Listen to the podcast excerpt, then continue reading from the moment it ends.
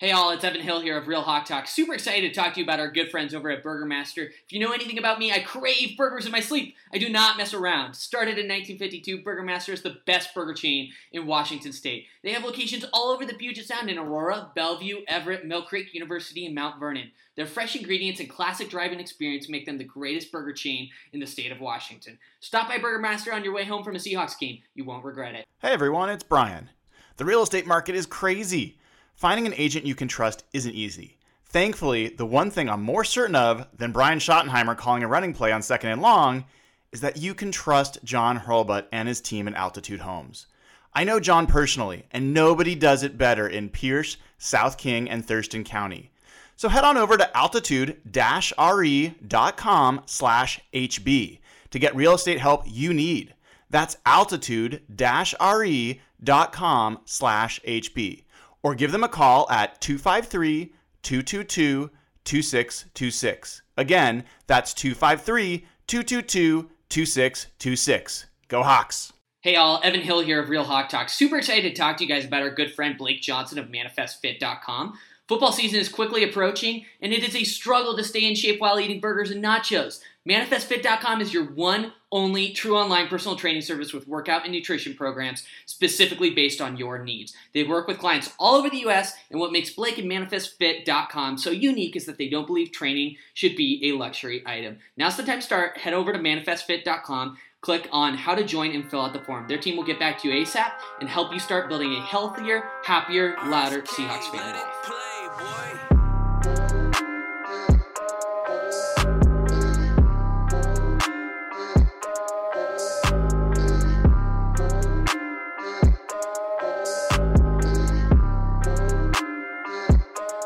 Great. Well, we are live. It is episode 146 of Real Hawk Talk. I am your semi guest host tonight. Uh, I think Brian's going to jump in for a little bit, but in the na- in, in true nature of Evan and Jeff uh, episodes, it's very much an informal conversation and not as structured as our other podcasts and maybe a little less rational.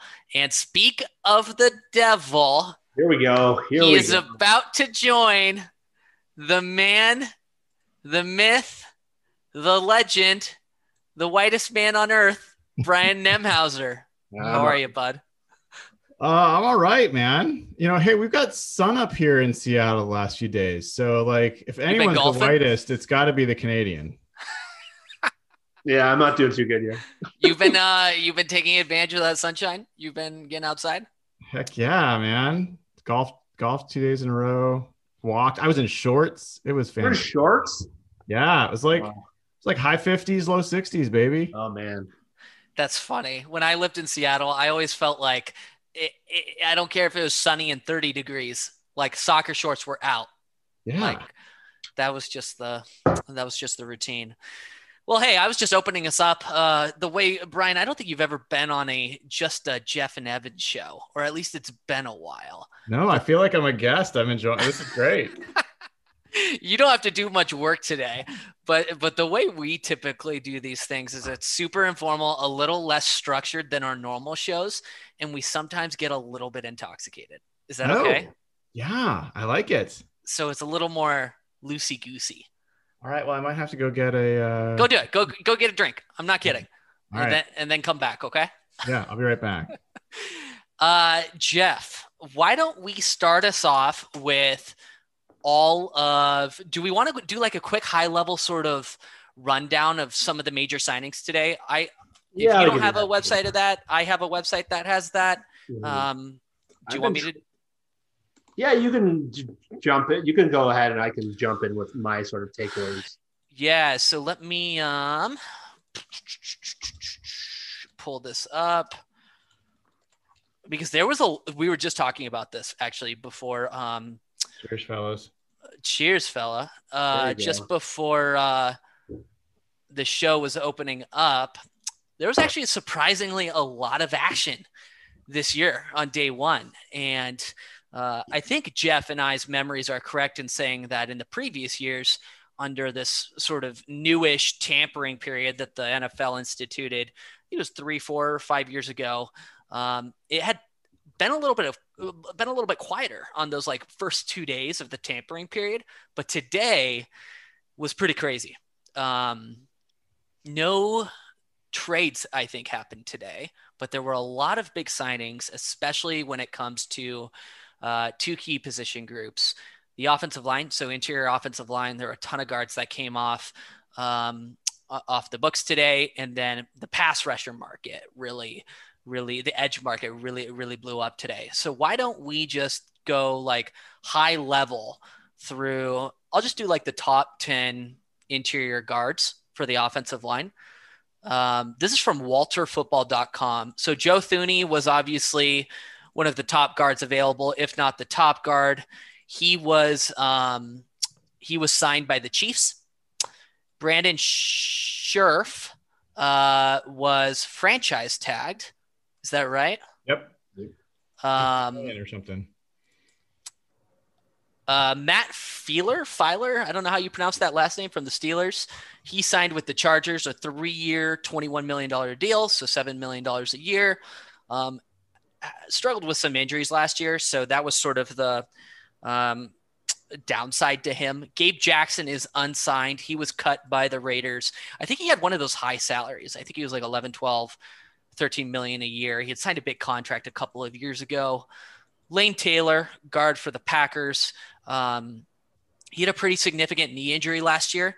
So there's a lot of concern around whether he's going to be able to rebound and, and, you know resume good health. He is still a free agent. Kevin Zeitler is sort of uh, you know I, I guess you could say one of the top targets that I think a lot of Seahawks fans you know ha- had for Seattle. Kevin Zeitler I think went to college with Russell Wilson at Wisconsin. Is that right?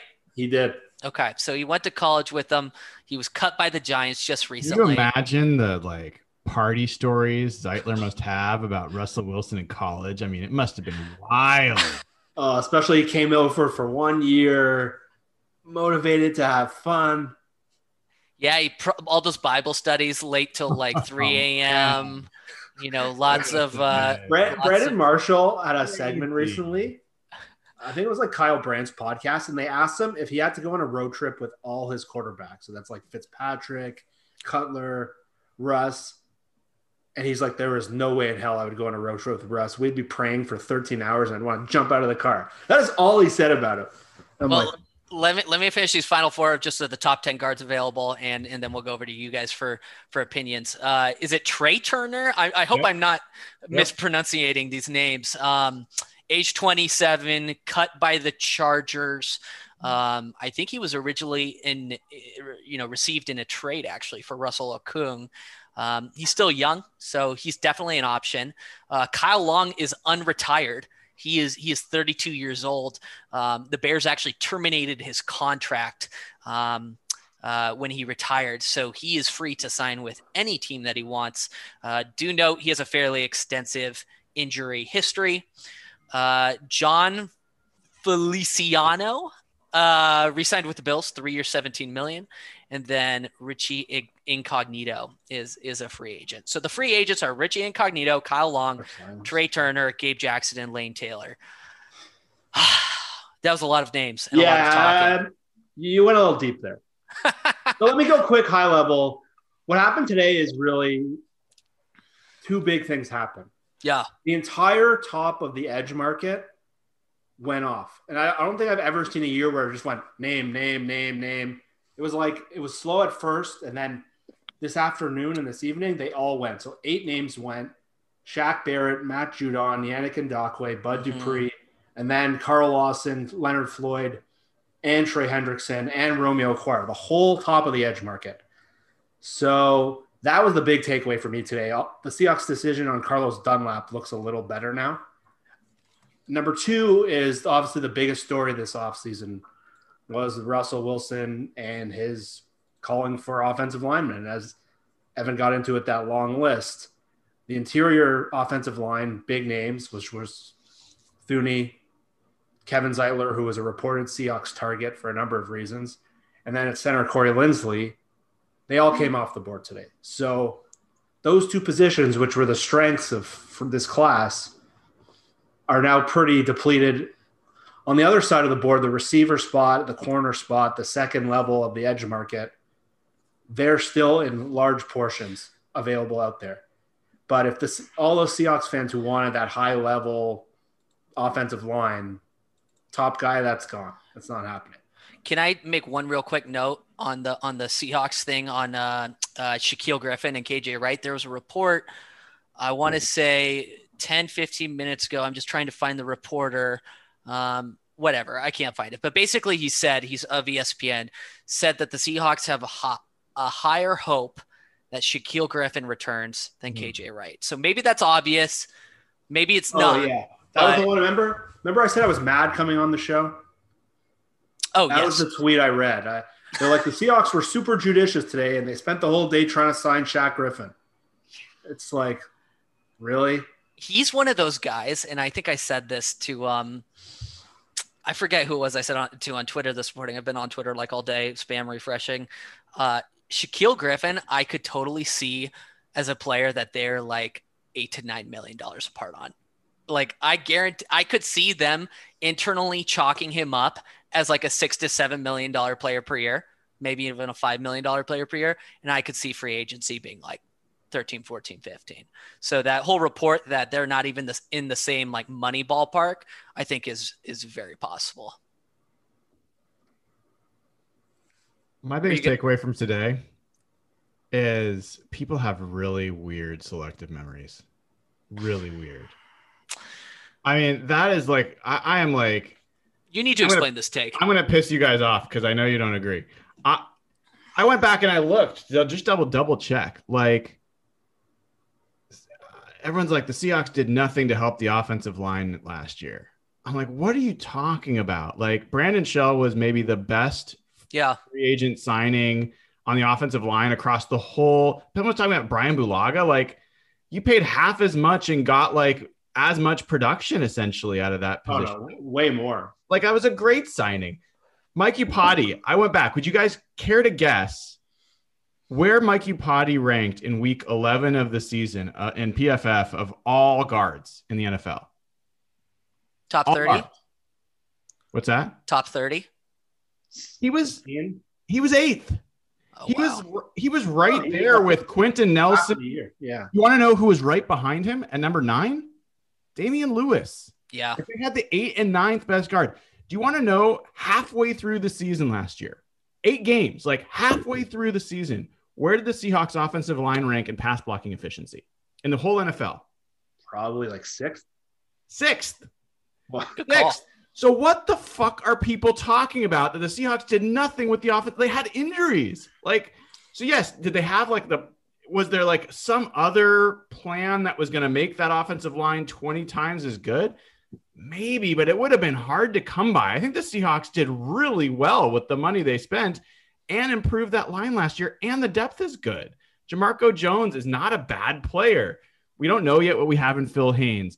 Uh, you know, I think it's hard to disagree with that, though. Okay, so here's, yeah, I agree with that. I 100% agree with that.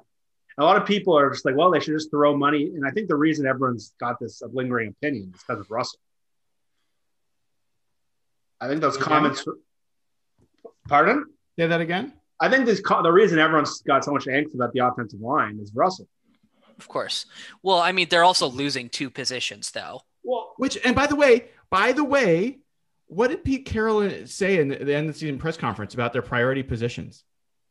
Oh, we've got to improve the left guard. Like he said it. It wasn't like he said that well before Russell said anything. This wasn't yep. like news. Yep.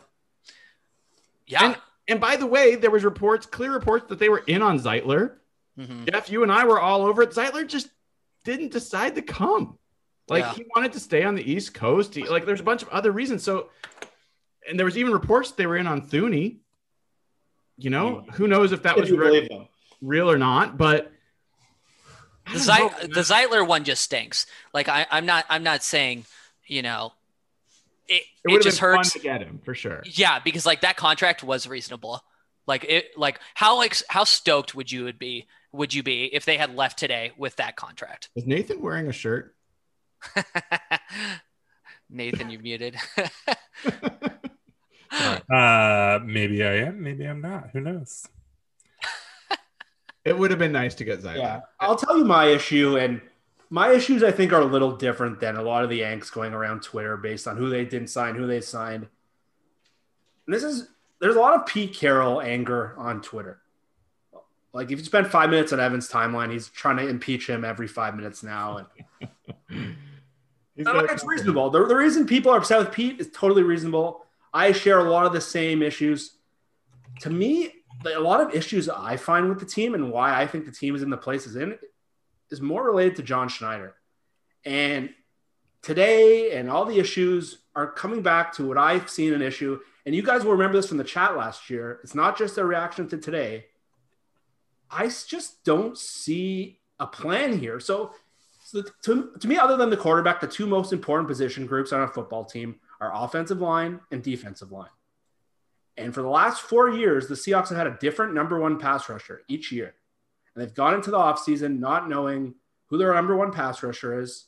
And they've had to use the free agent mark on short term deals. At the offensive line, you now have a left guard, you don't know who it is. You have a center, you don't know who it is. Duane Brown is getting old. Brandon Shell's in the last year of his deal. And now, after the first tier guys have gone, you're left with like the names that we were talking about earlier. So you have a Gabe Jackson, an Alex Mack, and then on the edge group, you have the older pass rushers, Dunlap. So that means they're going to be going through this year to year fixing this position groups. Even if they sign all these guys at good value, they're going to be left with the same problem next year all over again with no end to this in sight, right? Like they've gone through Frank Clark, Clowney, Dunlap. If Dunlap's gone, that's another guy. On the offensive line, say you get Mack, mm-hmm. Trai Turner, and they, they all come in in one year deals. Then the next year they're going through the shit again. And it's like they're scotch taping their roster together every single year. And it's why they're not really progressing. But that's about drafting, Jeff. Like, uh, yeah, I mean, they need to draft positions that can be longer haul, but I don't think any of us are saying that the right answer to building a team, sustainable team roster is to go spend a bunch of money in free agency. Like that's not the way. And you know, you look at, at the Patriots over like today, it's a very different we can talk about that if you guys want, but look over the past two decades, they they rotated in pass rushers like every other year. Like sure. they absolutely went and signed veterans, they plugged them in, they got something out of them. And lo and behold, the Seahawks last year had a better pass rush than they did the year before. In the last half of the season, they were a top three pass rushing team in the NFL. So, like, maybe there's something to you know stringing together pass rushers instead of spending you know a big money on it. Obviously, draft is the best, but I'm just very very struck by last year. All of us, myself included, were a hundred percent pissed and flummoxed by how they approached the defensive line. There were so many people available to sign free agency. They went and they bargain shopped. Nathan and I liked the rotational guys they got, but they never got the alpha. And we were just like, what the hell are they doing? Like, no doubt. And I, I think that was one of the things we've never been more wrong about than we were on that on that front. I think if they had done what we wanted them to do last year in free agency, the team would be in significantly worse position than it is right now on defensive line and overall roster management. So, what does that tell me? Maybe the guys that are getting paid money to do this actually do have a plan and do know what they're doing, and they deserve a benefit of the doubt. So, I guess it's given me a little bit of trepidation to come in and hard after one informal day of free agency and say they have no plan about what they're doing. That just that to me seems so. So I have a question for you. When is it reasonable in your eyes to be concerned about their plan to address the interior offensive line throughout this off season? When it when is it fair to be concerned about it? It's honestly people can be concerned whenever they want. I mean, it's fair to be concerned right now. Like, no, there's totally fair. You're asking me when I will be concerned. That's a different question. Yeah, no, I am. I am, I am asking you that. When are you? When will you be concerned by it? So, uh, you know, for one, I have to see the whole picture of what they get in free agency in the draft. And then honestly, it doesn't get until we see players actually playing in games that I, I can assess where they are because there's players that were backups last year. I am definitely I'm definitely bigger um, or or or more bullish on some of their uh, offensive line depth than any other Seahawks fan. I mean, I just am. I, am not as concerned about some of those guys as other people. So there might be some players there. You know, you get an Austin Blythe and you get some other, you know, veteran guard, they could be in totally fine shape. Here's the deal. Here's the deal, Brian. This is not a unique, this is not a normal off season though. Seattle's in a very tough spot right now because their franchise quarterback, the most valuable player on the team and probably in franchise history, him and his agent have come out aggressively, publicly, and stating, you know, confidentially through sources in in reports that their camp is demanding a serious investment in the offensive line this offseason. Does that not cons- like if Seattle chooses not to do that? Let's assume that report is accurate. If Seattle chooses not to do that, are you not concerned at all about that? Not really. Okay. I mean, I, I, and I and I'm not judging you to be clear. No, that you, you can judge because, me. No, because that's mean, like where. But Brian, that's the source of my anxiety with this. Is like take away the Russell Wilson and Mark Re- Rodgers, you know, inflicted tension from this situation, and I have no problem with them typically doing the conservative route through free agency and you know trying to get scraps at the bottom bottom of the bin. But the reality is is there's a leverage game at play here right now. And Mark Rodgers and Russell Wilson are playing hardball. Does that does that does that you know, not strike a little bit of fear in your heart? They might be pointing that gun directly at their own feet because they might be. because there are there are reports, whether they're true or not, that there are players that aren't going to consider coming here because it's not a resolved situation between Russell and the team. If Russell had kept this all internally with the team, who knows if they would have ended up with a different result than they did. I don't think so. I think that's probably a bunch of shit, but that's at least a consideration. Like, did coming out publicly end up hurting the chances of them bringing in the players that Russell wants over here? Was that rhetorical? Take it as you will. To me, it's a question. It's very weird to think that if I'm Joe Thuney and I've seen Russell Wilson throw a fit because he wants good offensive linemen, that I, a good offensive lineman, am somehow discouraged about going to the Seahawks. Like, why would that factor into Joe Thuney's thought process? That's all? why I think it's probably crap. I mean, yeah.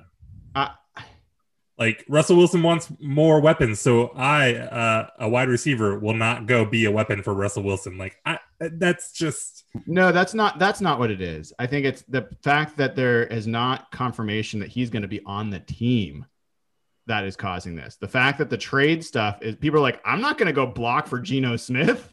I'm not going to go block or like I'm not going to go catch passes from Geno Smith or Sam Darnold or whoever the hell they get that isn't mm-hmm. Russell Wilson.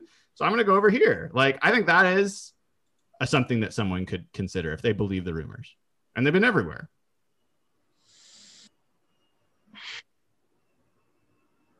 You don't like this, Evan. What's going on? I this is not a normal off season. And and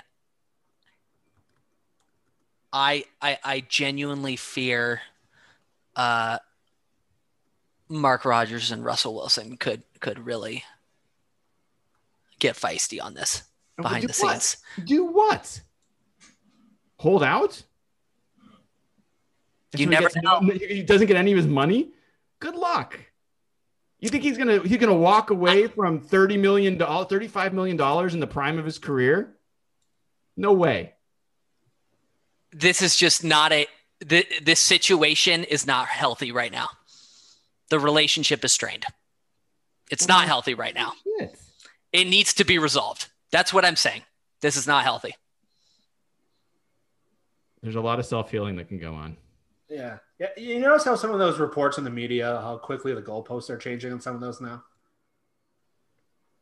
Like what now, this whole Russell trade is just, it's funny how quickly the goalposts change when everyone comes to the conclusion that I made like two weeks ago that the Bears have zero capital to make a trade with the Seahawks. And then But I, I do agree with Evan in a in a sense, is that typically I would be more okay with the Seahawks do sitting back and sitting back, being selective, playing the value game. For the most part, it's a smart way to operate in the offseason. Some of the teams that typically do that, like the Colts, are one of the teams that are run the same boat. They have like 50 million in cap room. They're one of the few AFC teams, I think one of two AFC teams say that didn't add a player. But I do agree this is a unique situation based on a couple things. One, their draft capital isn't there. Mm-hmm. Their first and third are gone this year. They have four picks, I think, in total. So it's it's a risky approach to try to make your team better. Number two, there's the whole Russell thing. He came out. I would be more under the. I was hoping they'd be more doing more to placate him. Hopefully, it's possible in the end. And three, it's just how the season ended. The the first round playoff exit really left the season, which was a pretty good season. Where Brian was right, they did a lot of good personnel things it just left the whole thing on a sour note, and it's not surprising. And that was very clear with Brian's appearance in that last episode of the season. what was that? What happened? your, your rant to Rams fans? Oh, God. that was the that was the highlight of my life. so I, have just been saying this the whole offseason. I see like they need an edge guy, they need a corner, they need a linebacker, they need a mm. two offensive linemen. So like I get from one part where they're being selective, but it's just getting hard for me to see how are they going to make this team better. Really? Yeah. Really? Yeah. I mean, they're they're losing talent this offseason, like quality talent. Wait a second. This is the same group that said No, no, I'm not I'm not talking about that every single free agent that they had, you didn't care about any of them coming back. That was this group said that multiple times. KJ Wright was the only one we kind of talked about, and all of us Carlos Dunlap. Well, yeah, that's, yeah, that's not true. That's not true at all. Like that is true. Uh, we said that. Nobody, nobody would have brought Shaq back, right? I mean, the problem is that we didn't think the prices were going to be right. I, I don't think anyone here, like I think Evan, if I had to take a guess, you're probably the lowest on Quill. But yeah, I, I, mean, you're not going to pretend like he's not. I mean, they lost the starting cornerback. Like that's not. Oh, he's nothing. good. Right. Like I mean, that's so that was, a, a lot of that was about price, right? I mean, no, but I, I do disagree. You know, with Jeff a little bit. Like, I don't think this was the off season where you make yourself a lot better. Like that that shouldn't have been the goal or the expectation for this offseason, right? Between the Jamal Adams trade and the cap weirdness, like they need to hold hold serve basically, right? And, and they're not, you know, they're still in position to do that. So they, they had a couple opportunities to to get better, and I, I think you know that Linsley contract is pretty appealing, really. I think all in all, and so you know if you want to be upset about that, I'm not going to blame you or anything. But I think they still have a, a, a a chance to come out of this looking like as good, if not a slightly better um, team, and and I think that's really you know what you could have reasonably expected out of this this offseason. Yeah, I mean, if if it was if it was up to my preference of what they would do, I absolutely would have felt better if if they had gone in and secured you know a quality interior lineman, you know, offensive lineman on day one. hundred percent. I would have I would have preferred that. Like do I see like no options for them to get better at guard or center? Like there's some pretty good centers oh, in the draft too. Like even for for like guard and center is something you can get in the later rounds. They might find some of those guys, and then to Jeff's point, have someone that's there for a few years and not just a one year rental. Like Damien Lewis is going to be there for a long time. So it just I don't know. It feels really reactive to just you know after a day feel like the Seahawks are like rudderless, and the team that that made some pretty good quality moves last year has all of a sudden completely lost all touch with how to do that. Like, I think we. Just I don't think anyone's saying that though. I think they're. I think they missed an opportunity to significantly improve on the interior offensive line. That's that's right. Today, I, I don't think I, I, agree. I'm not. I am not saying they won't improve. I'm not saying they can't improve, and I think it's even likely they will improve. But I think they missed an opportunity to significantly. But what's their, go ahead, Nathan. What are you gonna say? No, I mean I don't know that I totally agree. I mean, like Linsley is the one that hurts today for me because you know, like they're they can still come away with Gabe Jackson. Like there's there's sure. some guys that they can get at the guard position, and they still have Haynes, who I, I think there's reason to be hopeful about him, right? Um, I mean, it is not out of like it is still very much in play that they walk away from this offseason with something like Gabe Jackson, T.Y. Hilton, and uh shit, I forgot the other name I was trying to Gerald think Everett? of. Uh huh? Gerald Everett. Yeah, yeah, Gerald Everett. Exactly. Yeah. No, I mean really he didn't sign, did he? I know that there was rumors No, that no, he he was gonna still- No, no, Okay. no, no. right? I, I there there are a lot of ways that this team can that we can still walk away from this free agency feeling better about this team and feeling like a lot of the things that we wanted Sure. were met, right? I mean, I think to me the big question is still how do they fill Dunlap's spot? Um, but I think that there were some rumors today that that guy like Dunlap could be pretty cheap, and so maybe you add Dunlap to that list, right? Um, I think that's all plausible at the very least, right? And so, um, you know, I'll be a little sad to see Gerald Everett go off the board, uh, depending on what he gets, right? Seeing Zeitler go off for a pretty, pretty reasonable deal, that was a little bit of bummer. Linsley to me is clearly the best center on the board, and so that's a spot where they don't have a great way to make up for it. But you know, I don't think replacing Ethan Pocic is going to be all that difficult. So this is like th- this is far from any kind of a disaster scenario. Like there's a lot of ways for them to, you know, roll it back or better um, with this team. And you know, we saw that this team was really, really, really good at the, the start of the year. And so, you know, maybe upgrading offensive coordinator. Like there's, I, I just, I, I don't get the doom and gloom. Look at that Um, breath of fresh optimism. Yeah, baby. What Now, the hell okay, just now the happened? truth is- Yeah. Now, the fact of the matter is, we're going to be here in three days, and all the names I talked about are gone, and they're not Seahawks, right? And it's going to be like we're going to have to squint and be like, well, maybe he's the next Brandon Shell. I mean, that's where I think this is going. But like, based on what has happened, man, there's still there's still so much out there. I totally agree. And the other piece, this uh, is this idea, Evan. You talk about that they missed an opportunity. To significantly improve. Yeah, I.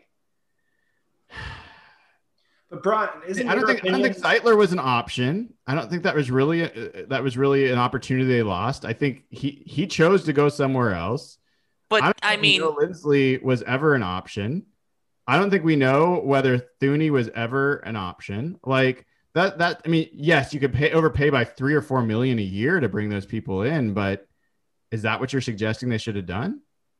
no. But what I'm suggesting is they should have been in the hunt.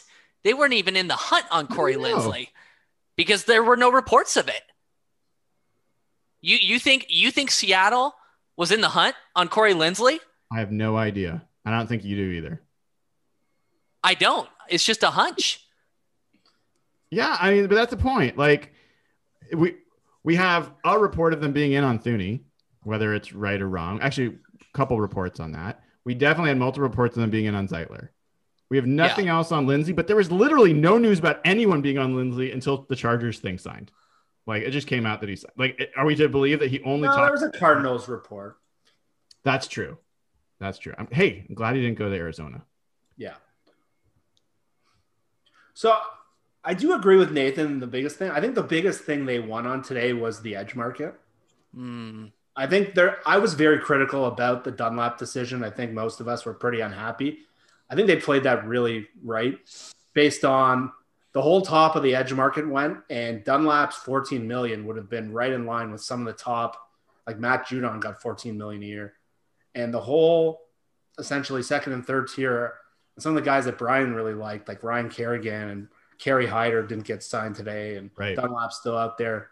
So those guys are going to come in like seven, eight, maybe lower if the market keeps falling out. So I think they played that spot really well. But corner, corner, none of the big corners went today except for like Ronald Darby. Uh, receiver, the receiver market was really, really slow today. That's an interesting one. The receiver market. Corey Davis got a he got a, a truckload. But yeah, that seems like an obvious. Kendrick Bourne. Did you did you see what uh, Corey Davis got? Yeah. Well, what? No, I'm saying like what Oh. was it? It was like I want to say it was like 14 million a year. Holy shit! Yeah, that Are you thinking contract is most likely to be cut in two years.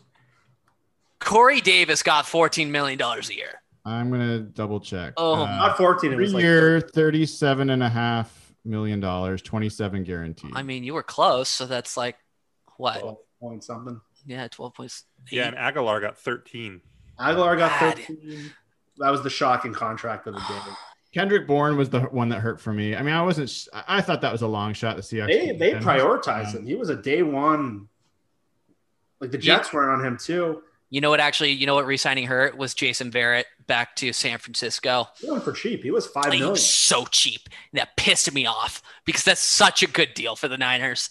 They don't That's- deserve that. They Well, don't they deserve also got Good for you- the Seahawks though, right? Hmm? There's the options to do those deals.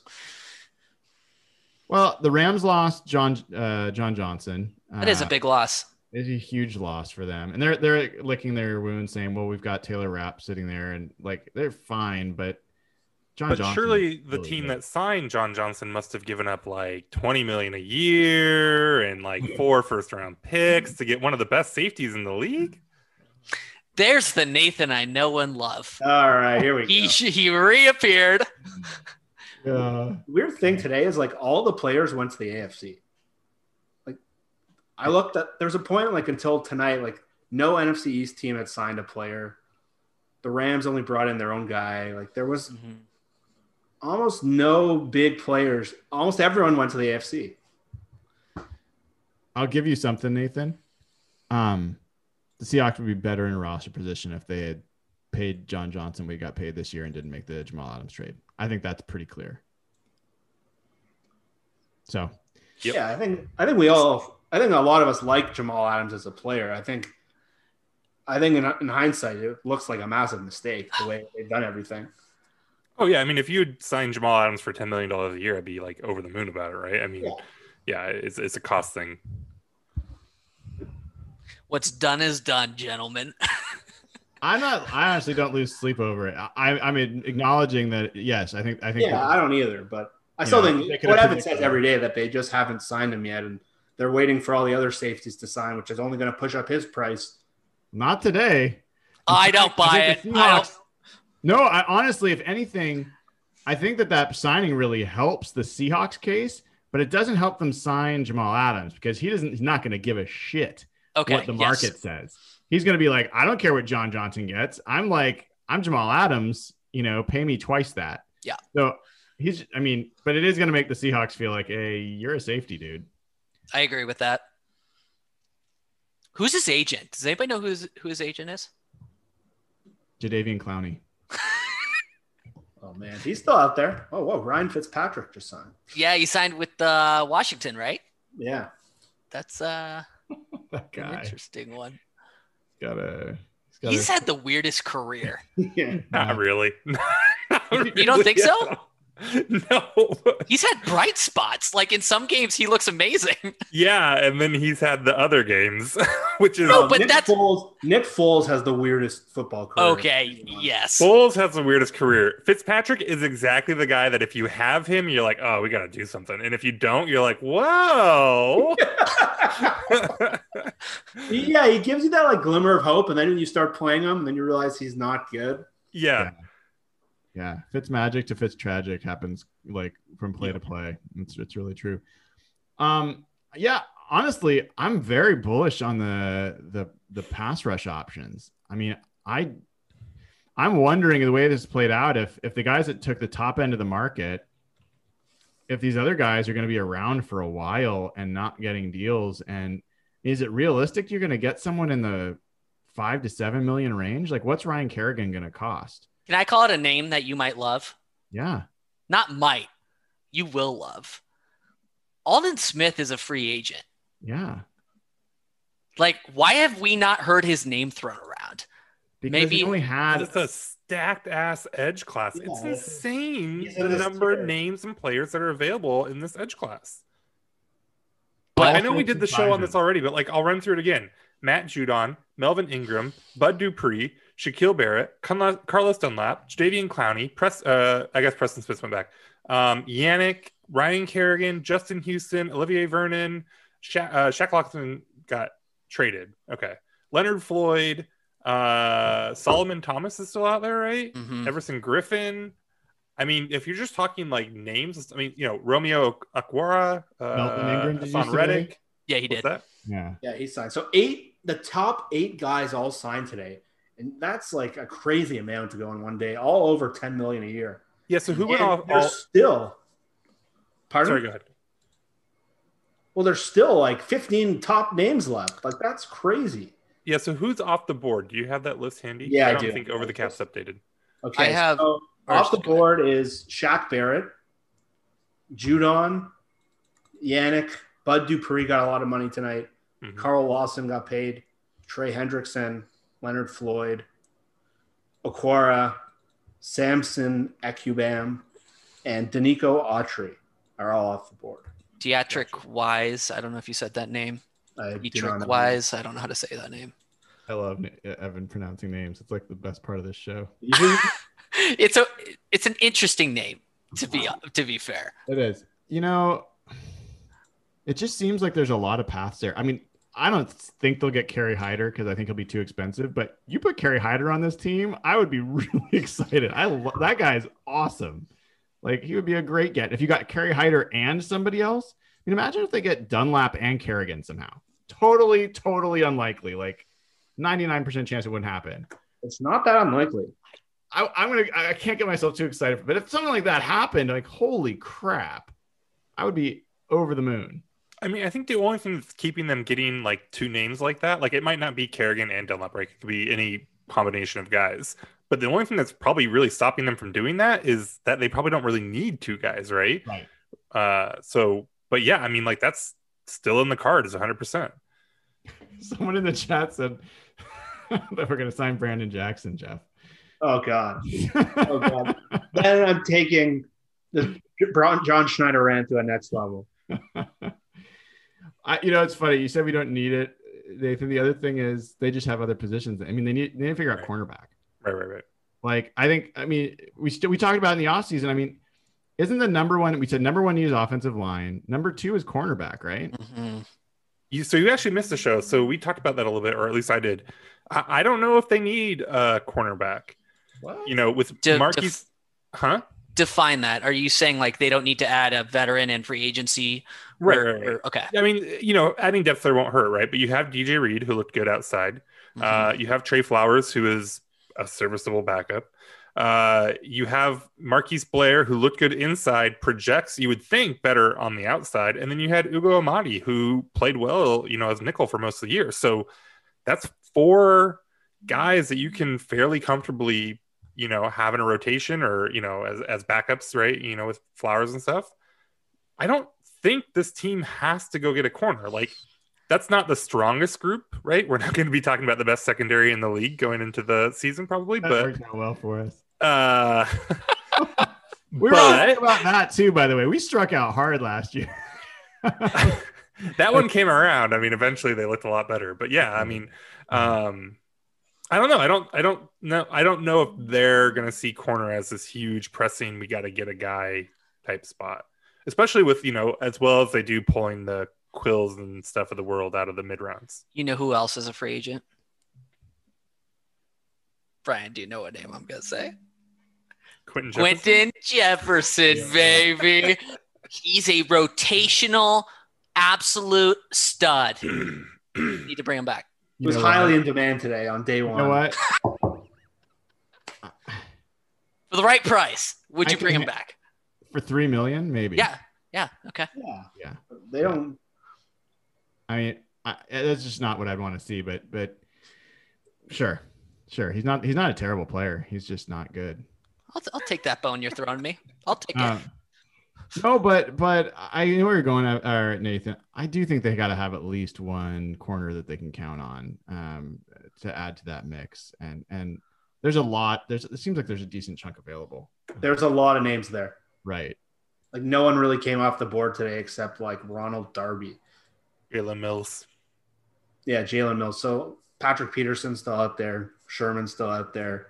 Ryan. Some The uh, upside guys like uh, the Akhello Witherspoon, Mhm. uh, Kevin King, who was everyone's favorite prospect a couple years ago. Uh, Chidobe Awuzie, who was from that same draft. Those guys, Like to Quinton say Dunbar. Uzi more often. Sign him for that reason. I would really take a flyer on Kevin King. I know, I know, it's it's it's stupid to say because he's like a UW guy, and everyone will be like, "Oh, you just want him because he's a UW guy," but like, he was a really qualified prospect coming out of college. And if you can get him for close to minimum, it's worth it. Sidney Jones is out there. That's a name I like.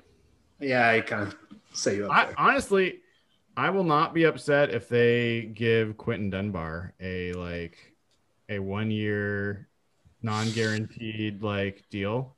Like he's he's a start he he was actually playing well until he was injured and then I mean he's injured every year. So he's, he's not a guy you can count on, but you know, I wouldn't hate that. I I honestly would rather them do that than spend 10 or 12 million on Griffin. Like, Oh, without a doubt. I just don't want them sinking that money into him. Also, they didn't sign a running back today. Carlos Hyde's gone. Yeah, were you happy about that, Brian? I was. I, I mean, he was fine, but I'm happy to see someone else. I would have given him that contract. What did he get? Two over six or six over two years. I would. I, I think I would have done that if if you had guar- if you could guarantee me that you know that meant no Carson or no heavy investment from a from a draft perspective. That's different. What about? I mean, what about they're going to go with Alex Collins and Rashad Penny and DJ Okay. Dallas and Travis Homer? I'm gonna say something bad that I shouldn't say. I'm not comfortable with Rashad Penny as our running back one next year. No, No, really? no. What I in know. the world would make I- you uncomfortable I- about Rashad Penny? I know he has. I know he's had a very productive three years already. Evan, you've had some hot takes, but this one, this oh my I've gosh. had, I know he's had a very productive three years, and everybody should be ecstatic about him. But I'm just not sold. Evan, can you go through your list of Seahawks jerseys right now? Shaun Alexander, uh, Russell Wilson, Rashad Penny, Frank Clark, because Brian gave me that one. Uh, uh, Earl Because Thomas. you asked for it. Why did No, Brian I'm ju- get I'm rid not of sure- No, I want to be very clear. Thank I'm just gonna. Nathan. No, I'm. I'm gonna throw Brian under the bus. Uh-huh, that uh-huh. Uh, and Earl Thomas, I think, is the final one. Um, did you know John Schneider? Is that a T-shirt? That's a T-shirt. Yeah, I heard that was getting burned though. The boss in this group said no to that. I'm burning any Seahawks jerseys on this show. You can get you can get you get just your own podcast. You're gonna burn Seahawks jerseys. Fair enough. Can I burn a Branden Jackson jersey? That's close. I'll You're- burn a that- That's tempting, but no, no.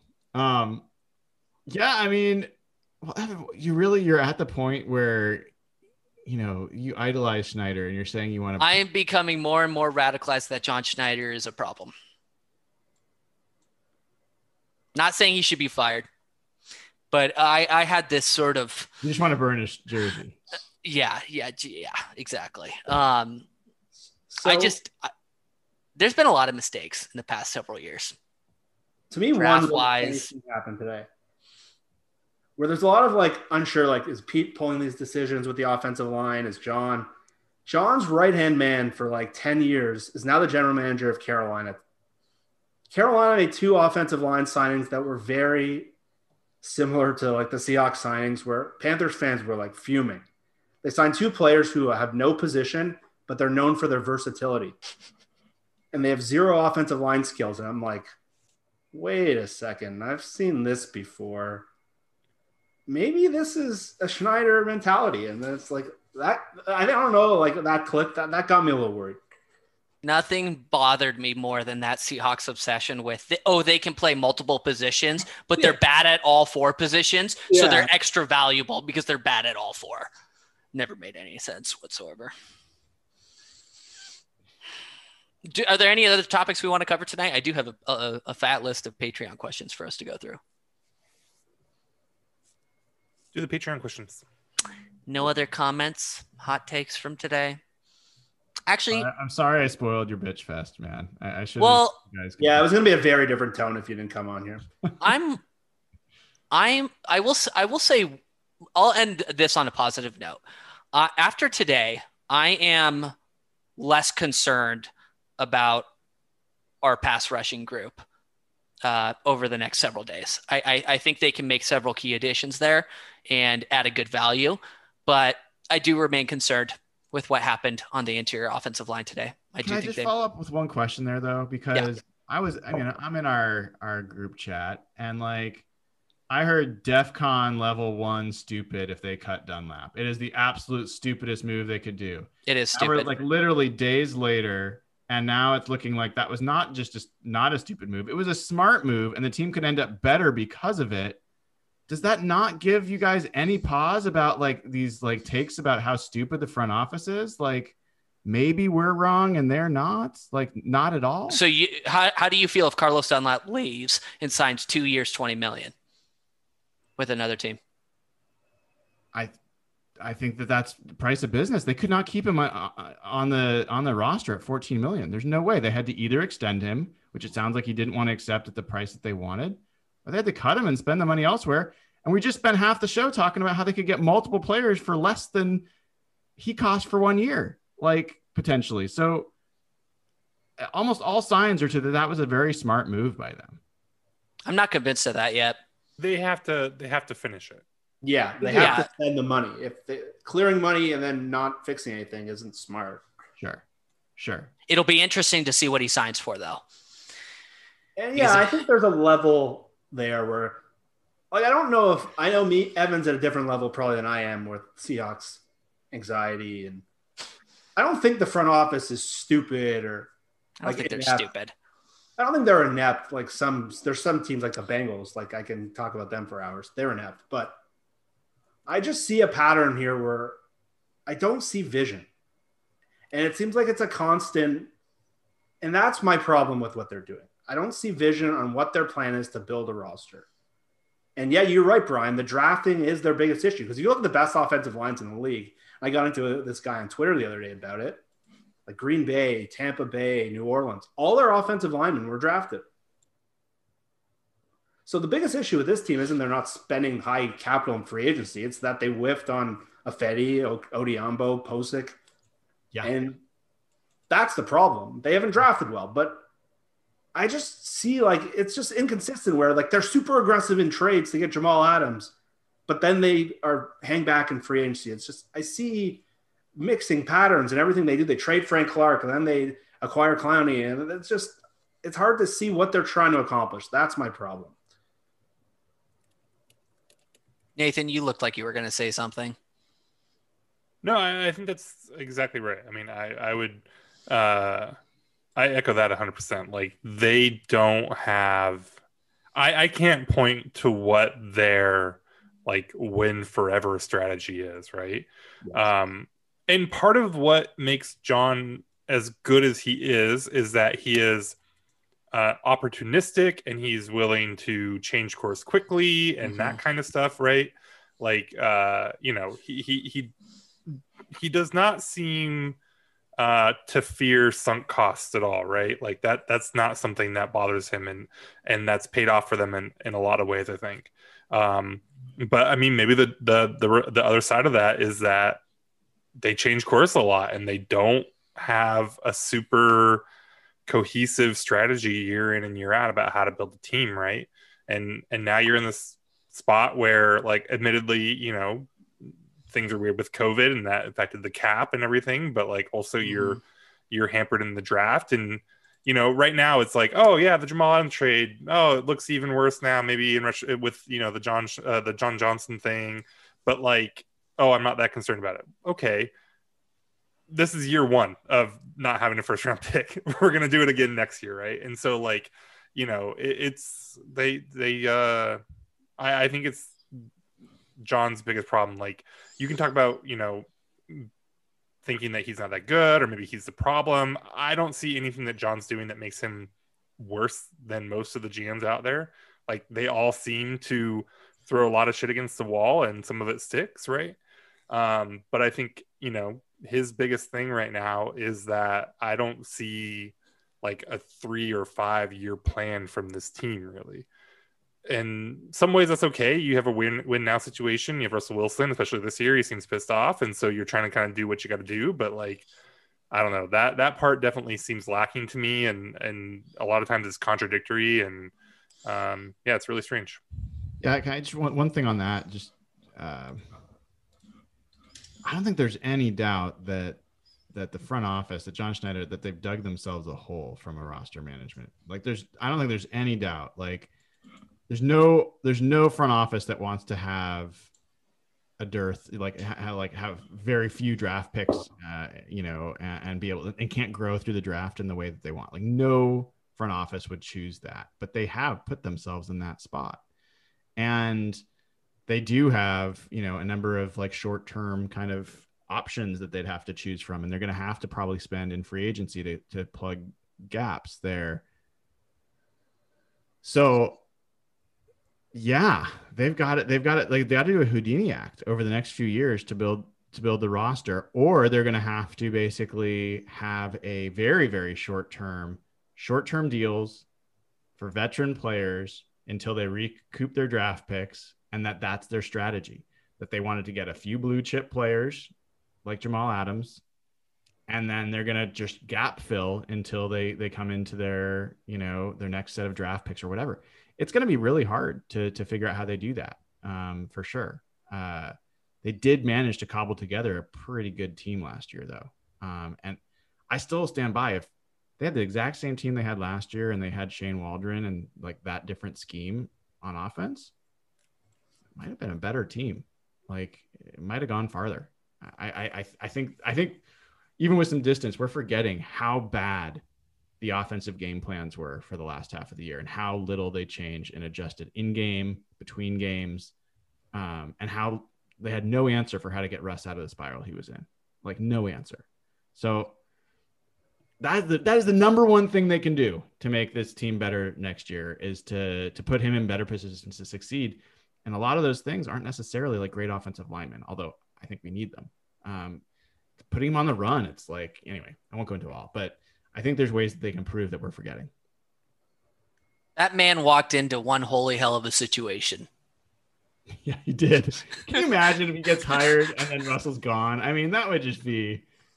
Oh. All of a sudden, he's working with Geno Smith. He's like, "This is not what I signed up for." But hey, it's still an upgrade, so he's got that going for him. uh, I've, we've got some good Patreon questions, and this first one I want to go round robin on the table. Knowing what we know, about the Thuney and Linsley deal. So Linsley signed for 12.5, I think, over four years, and Thuney was 16, I want to say, over yeah, five Thuney years. only counts like five the first year, five or six, right? And then I don't yes. know what Linsley counts. I think Linsley was six and a half. Yeah, so not much. Um, knowing what we know about those deals, uh, which one would you have preferred? And Jeff, I'll start with you. Um, I'm gonna go Linsley for a couple of reasons. I think there's more guards available in quantity in the market. I think that scheme fit, he came from LaFleur's offense, which is part of the Rams offense. I think that's a really natural plug and play guy. And I thought the contract was very reasonable considering some people thought he would get 14 up to 14 million. Brian. I'm still laughing at the chat. Everyone's still wondering if Nathan's naked. People are just coming into the you coming into the chat for the first time. Oh my god, I have a nude guest on. Stay uh, all the way to the end of the show and you'll find out. Yeah.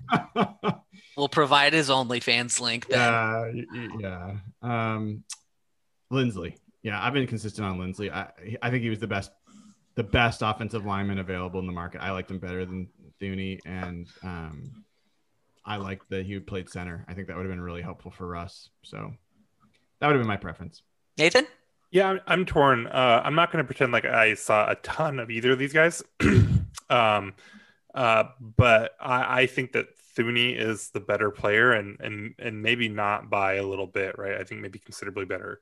Um, but then Linsley has the the position that has the biggest drop off after. So to me, it's tough between them. I think I, I guess just maybe Linsley just because of the gap after that, but then that feels a lot like drafting LJ Collier because the next best defensive end is mm-hmm. shitty. So I don't know. I don't think Linsley's LJ Collier. No, no, no, no. You're you're Linsley coming out better than that either way. But yeah. Linsley was the number one PFF center in the league this year, I believe.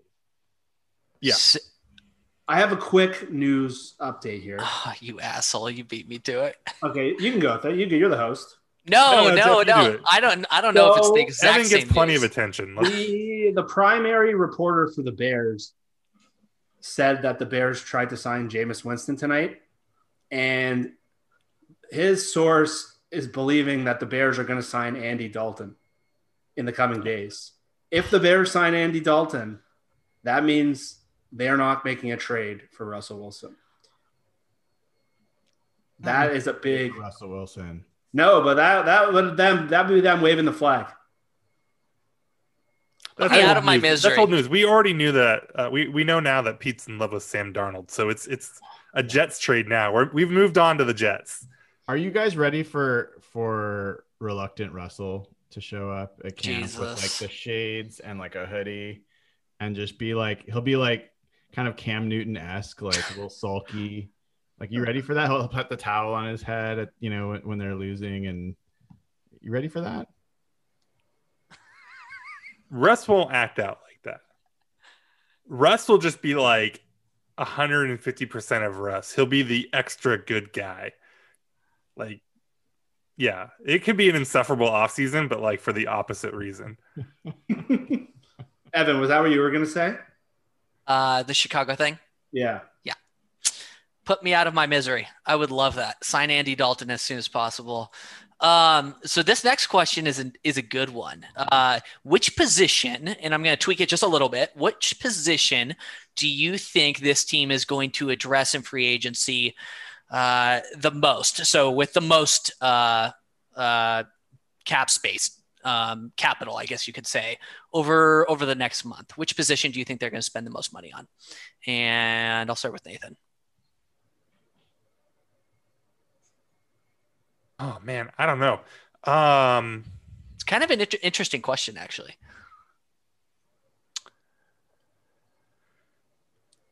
mm, why do I think it's tight end? That's really dumb.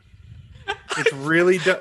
Are you laughing at me, Brian? Or are you agreeing No, it with could me? be. It could be. I, I could totally see that. I I even wrote that like if the, the the most money they spend in free agencies on like Gerald Everett, I will not be happy. Hmm. What if they just don't spend a lot of money and that Everett contract is reasonable? Are you oh, still unhappy? happy. No, they they they need to get some talent out of this free agent pool. Okay. I mean, if if Gerald Everett gets a three-year, eighteen million dollar contract for them, which I think sounds to me pretty reasonable, right? Sure. That's like a third of their available cap, right? Like potentially, like depending on how the first year is structured, yeah, yeah, yeah, right. But like, so like even just a Gerald Everett, like that alone could put the tight end position ahead of any other position. Um, yeah, I don't know. It's a good question. It is a good question. Jeff or Brian, any any hunches? I think D line. Yeah, I think edge. Yeah. I think Pass that's rush- quality is. And it's where it's where Pete's heart heart is, you know. Could cornerback be a wild card? If they trade Russ, sure. No, where they spend like they bring in like one of those middle tier free agents, like a Brian Poole or or somebody like that. The cornerback. What do you think? I did you Oh, think I said quarterback? Quarterback. Yes. Like Oh, I was like, I was like, why? is great. It's like, why are you guys laughing at me? Like, and I was like, who the fuck is Brian Poole? I don't know. You ever heard Brian Poole, the quarterback? I was like, like that sounds like a Mac quarterback, like some white dude from Southern Miss or something. But like I'm not, I, I missed him. I was like, you guys really couldn't see like cornerback being uh, like a little bit of money spent on it. Uh, could you guys not see that though? Like, oh man, if they sign Richard Sherman, that'd be so cool. imagine the content. It'd be so Oh. good. That'd be so good. Come back, Rich. Come back, Sherm. Uh, do you think it will? Marcus, yeah. Do you think it will, Brian? No, I don't. So your hunch as of now is no. My hunch is as of now is, is no. I will continue to try to uh, make that change, but Jeff, which Austin would you prefer to have at center, Reiter or Blythe? Don't pretend like you know the answer to that. Yeah, who who knows? I don't know. I'm sitting there watching my Rams film with guys with 58 PFF grades every night. I don't know. Uh, don't you have to say Blythe? Like Blythe you knows the the scheme, so sure. I I just see Blythe as to me. Blythe always stood out as the guy they were going to sign at center. Yeah. Yeah. But I, I couldn't tell you if Austin Reiter walked by me in the street, I wouldn't know him. do you? Do, who do you think Ethan Pocic's going to land with? Don't care as long as it's not Seattle. Don't care. Hmm. Man, the the Ethan Pocic hate relative to like the uh, Austin Blythe interest is just wild. Like it's Spider-Man meme, you guys. Like, yeah. come on. It's like a two-year-old. He needs a new toy. Oh, so I completely agree with you, Nathan, on the fact that they're like probably throwing a throwing a hat and you don't know which one's which, like talent wise. But having a new guy come in, a new scheme come in, and having a guy that is center and knows the line calls, that's a meaningful advantage over what Ethan Pocic would bring. So if they're both going to be mediocre pass, you know, like you know, blockers, but one knows the scheme, I'll take that guy. I know we're all absolutely sick of talking about running backs, but is anybody else a little bit concerned that Carson didn't get any buzz today? Or are we not concerned yet? You got to specify your question because I think I know what you mean, but like concerned that he might not have the market that he expects and that he might get some interest back from Pete Carroll, yeah, a reasonable number. like, is any what, what was that? What's the number where you would be not angry? I'd give him that Carlos Hyde deal. I'd go up to six per year for him. That seems high. Yeah, but Jason Myers makes like four point something. So. Yep. So why not just throw bad money after bad money? Yeah, because yeah, we're, bur- so we're burning this other money. Why not burn a little bit more money? I don't think there's a chance he comes back. I think that. Yeah, I don't think he's going. Bridges burned. I think he'd rather leave. Go. That's a pretty strong statement, though. Bridges burned. I that I don't know anything. I haven't talked to Chris or anything about it. I I just the way those the team and he approached this season and the the tone of every interview I heard about from both sides, there's not a single quote or, or tone that sounded like this was going to be something that lasted. I, I you think, know, I think he's gone. The interesting thing there to me is that like it never sounded like Pete had to have him back. Like right. I, I, I think Pete loves him when he's on the field, but I I don't know how F- Pete feels about his reliability. Like I, I wonder if that's kind of the the deal breaker for Pete because I mean he, he tried really hard to get on the field this year, which I mean he should be commended for. Um, but he still missed a few games and you know took a few weeks to get like ramped back up. It seems like so. I don't know there's been weird stuff with him, like going all the way back to that Bears game when he got like weirdly benched, and Pete was like, "Oh, he's tired," and it's like he played like oh two God. special team snaps that game, right? Oh. Like I remember that. I, I, don't know how much to read into the tea leaves on that, but I, it, Carson just seemed like a guy that Pete should just love the hell out of, and he didn't, and it was always a little odd to me. That's mm-hmm. a weird one. And yeah, his agent's been tweeting a lot about the dollar signs. So I don't think they're going to be like, you know, we're just going to go back for the team that mistreated us for five million bucks. Yeah. Yeah. Any other comments, projections for the next week or so? Hopeful uh, expectations. I mean, hang tight, folks. Like by Friday, I think we're going to have a, a much better picture of what what's worth being concerned about and what's not, and and even then, even then, like when they signed Brandon Shell, all the way, all the way up through like preseason, I was like, this guy is going to be a disaster. Like, I think we mm. were all like just braced for that being just a total train wreck. And it wasn't. So, like, Brian, I will say this though on this, on him. He has been the exception to the rule with their O line free agent acquisitions. So yes, I, I agree. I ate crow on this. Many people ate crow on this, but he was the exception, right? Would you say if you look at all their offensive line moves last year?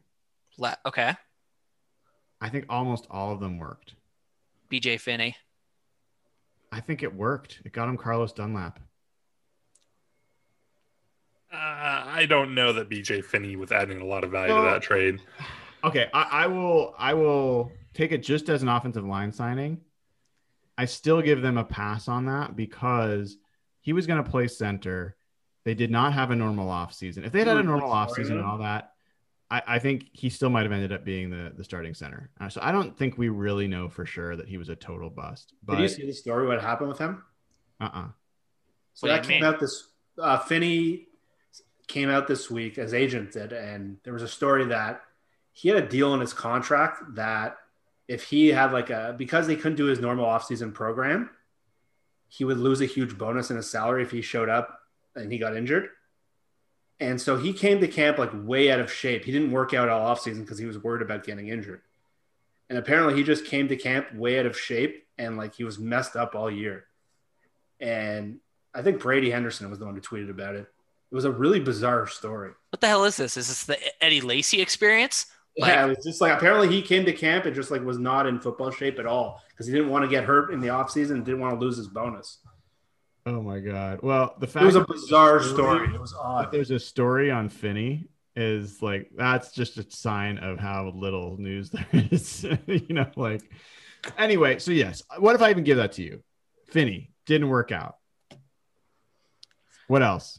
trying to think of the other moves. Cedric Ogbuehi. Ogbuehi he was good. I he, was he had the bad game against Philly, and then he was pretty good. Well, what he was signed for.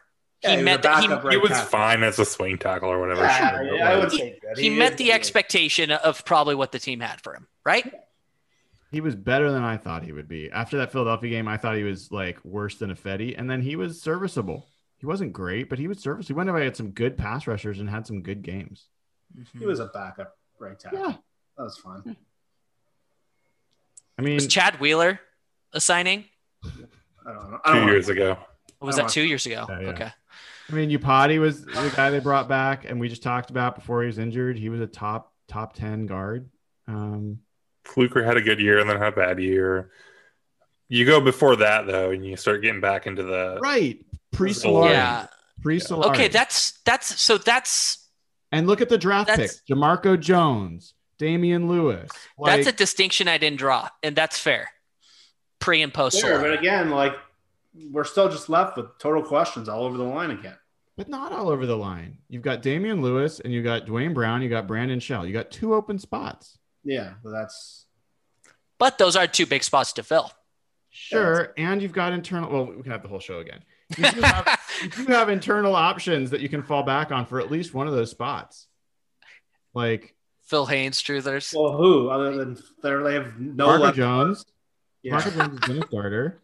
I love I love your love relationship with Jamarco Jones. left tackle. Is he an interior now? He's a guard. now he's a center. I will I will give it I, I will give you this, Brian. He would have been a better right tackle than Jermaine Ifedi during his time here. I'm talking about a guard. No, but I, I'm just saying, like, yeah, I remember we had that conversation yes. back then. Yes, yeah. it would have been. Well, I yeah. appreciate that, Evan. Yeah, I'll give you that. Um, but like Phil Haynes is the only left guard technically now on the roster. Hmm. Their only center is Kyle Fuller. They do have Jones though. Jones played left guard. Yeah, but I think he's their backup. Yeah, he, he has. Yeah, but he's I think listed as a tackle. Yeah, but he can play guard. He, he started at guard. Yeah. And they don't have a backup tackle on the roster. I'm just saying, like, none of those guys are, you know, De- J'Marcus Webb.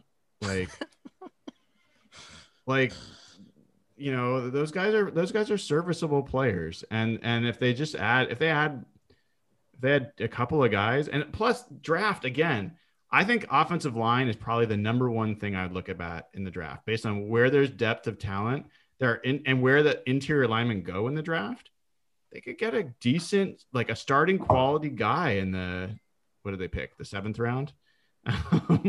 Like when's their first pick? Third round? So so let me ask you this: What can they do at this point to make you feel good about this offseason? Is that to all of us or to Brian? Yeah, anyone. Like, is it a certain name? Is it just adding as much value as possible? Like, what do you need to do to come out of here? Because I don't know if, if it's true, but there was a lot of doom and gloom going around today because big names didn't come. So, like, what what do you need to see? I think they need to get one of those middle tier guards that are still available. There's like three or four of them it's like Gabe Jackson, Trai Turner, um, uh, Kyle Long, and then um, there's a fourth. It's it's the Packers guard, but I'm not really sold on him with injury issues. I think they have to. I think they have to bring in an outside guy there at left guard. I, I don't think they can rely on what they have internally. Is Norwell still out there? Norwell. He is. No, they did. No, they He came back. He went back to. He renegotiated, restructured. They Shit. Oh, yeah, that was unfortunate. They redid a one-year deal with him. I, I'd like to see them upgrade at center, but I, I'm not sure there's a meaningful upgrade available. so that's the actually the interesting thing. I mean, I, I feel like there's a pretty clear drop off after um, uh, Linsley, but I think like both And- of the Pouncies are out there still, right? David Um, Andrews is probably the next best name. Who? David Andrews. Okay. Um, yeah, so like there's a few guys that you're you're risking the, you know, pay what they were, not what they are. Um, so yeah, I mean, you've got both of the Pouncey guys, you got David Andrews, Blythe for whatever he's worth, right? Like, you know, I, I don't know that center is like uh, a complete drop off at this point, right? Yeah, I mean, to me, it, it's what would make me feel most comfortable is definitely them signing. I mean, I, I like Trai Turner. Like, I, I would Mhm. like to hear the name Trai Turner at this point. Um, don't don't know that, that it feels like too hopeful to ask for a name like that, given the way they've gone. But that would be number one. If they got two interior linemen, like if they got even if it was Trai Turner and Blythe, not that Blythe has to be great, but then to me, I'd want to make sure that they add one of the one of their first picks should be on an interior lineman, like in the draft. And if they pull one of the quality guys there, they've added three to the pile. And I feel like okay with the guys they've already got, they'll sort it out, and I, I'd feel okay about that. The other one for me is they've got to sign at least one quality edge rusher. They can't Mhm. just go in with the the list they've got, and there's so many they can like There's so much value at that spot. There's I mean- so much value. And then from there, it just gets to be like upside. Like I would be excited if they signed, you know, an AJ Green or like you know re- receiver. There's so many receivers. They've got to be able to pick one of those receivers. Stephen. Market was untouched today, essentially. right? So like, I just see like there's so many receivers. There's so many corners still. There's so many. I mean, I think there's still a decent amount of of you know edge rushers, all that stuff. There's even interior rushers, defensive tackles that are there. So I don't know. And the other thing we, we don't know about is the Seahawks have acquired a lot via trade in the last few years. I mean, we talk about Dunbar not working out, but they got him for a fifth. They got Quandre Diggs for a fifth. I don't know if they're going to do more draft trades, but who knows? With all the cuts, maybe there's another guy that they get via trade we don't even know about yet. So I don't know. Those I think if you look at who's still available and just pretended that this was the free agent class, like take all the guys that came off the board going into free agency and that signed today, right? And just f- forget it. Pretend like they were always with their team. And you look at just who's available going into tomorrow. I think we would still be talking about this as a really like loaded free agent group. Uh, so for me, like I don't have like the one thing. Like I I still want one of those mid-tier offensive linemen, like we're talking about Trai Turners and Gabe Jacksons and whatever. I I still want one of those mid-tier defensive ends, like Dunlap or Kerrigan or Hyder or whoever it might be. Right? I still want one of those mid-tier uh, wide receivers, like Marvin Jones or T.Y. Hilton or you know even John Ross. Right? Like that guy. That stuff is interesting.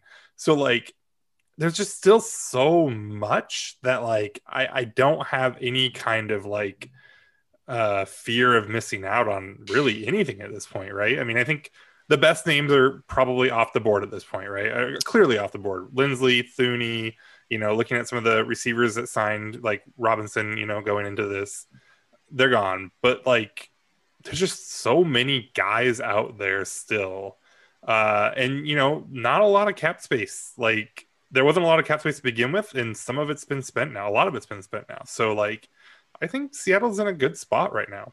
Nathan they just and have Brian. to do it, right? They have to do it. It's like the Dunlap thing. Like cutting him and getting that space in this market with those players available sounds fine. Now you have to like turn around and do something with what you've with the resources that you've created, right? And that's the part where I'm still queasy. Nathan and Brian, do you know why I hate you both? Because we're right a lot. Because you've talked me off the ledge and inspired a little bit of optimism and hope in me. And don't worry, that'll die tomorrow. And it may be temporary, but I'm a little re-inspired, and that's concerning for my heart. Love that, Nate. Uh, nice job, Nathan. Uh, can I tell you what is the and we'll end on this? What is the most important non-related, non-Seahawks related move to happen this week that would be super beneficial for the Seahawks? Trent Williams needs to leave the 49ers. What about that rumor that that, that he was talking to the Seahawks? I, I don't know if that's real. That be, that's like the weirdest thing. Is there any reason? Like, just pay him, make him sit on the bench, and uh, just make sure he's not a 49er. That's I love that it has kicked off. Duane Brown is going to retire rumors, though. Like that's the bit. Like yes, more drama. Today Feed was wild. Circus. Today was wild. There was even like tweets going around that people found Ciara's burner. Did you guys see that? No. Oh, I did not see that. Was it a male or female burner? It was a female burner, but it was suspicious. Like a little too suspicious. Just saying. It's a wild place, man. It's I'm, I'm not completely ruling it out. Maybe, That's all I'm saying. The Seahawks will just not have a left guard and line up two left tackles in a row. What happens if what happens if all the Seahawks offensive linemen like they walk out? They don't want to protect for Russell anymore. Duane Brown's like, I'm gonna retire. Maybe that's why they're talking to Trent. We know that Duane Brown's one of the good ones, though. We know he's Team Russ. He is. He's yeah. Team Pass. He should be. He should be. Yeah. That'll yeah, all be. No one else really has the pedigree to say anything. Should we close it out for the 17th time? Brian, weren't you going to join just for a little bit? And then, yeah. Hey, how about YouTube likes, Patreon signups? YouTube.com slash hawkblogger. Whatever you do, don't follow hawkblogger on Twitter. Horrible Twitter account. Yeah. Uh, Patreon.com slash hawkblogger. Great way to join the club. Join our Slack channel for like, I think it's just $5 a month. And like almost all of that money goes to charity and you support the show. So those are good things to do. We have lots of Seahawks content coming up over the next several months. The draft is getting close, which I think is the end of April. That's crazy, and time is going by way too quickly. But other than that, I think uh, what are we planning to be back next? What, what do you guys think? I wouldn't be surprised we're back on again this week sometime. That's why you got to subscribe to the channel because you don't know. Like it could be. See it, you guys tomorrow night. It could be two hours when they announce a Trai Turner signing. You never know. We're gonna have yeah. a Kenny Golladay emergency podcast. oh god. Yeah, yeah. Follow I'd Real Hawk, follow Real Hawk Talk on on Twitter as well. That's a good way to get all the updates around the show. But with that said, gentlemen, uh, good talking to you guys tonight. You inspired a little optimism yeah. in me. I'm not kidding. I'm being I'm being genuine too, Brian. And, and Nathan. you are. I'm being serious. So welcome to welcome to the sanity side. I'm not saying it's permanent, but but at least temporary. So with that said, uh, we'll see you guys in probably a couple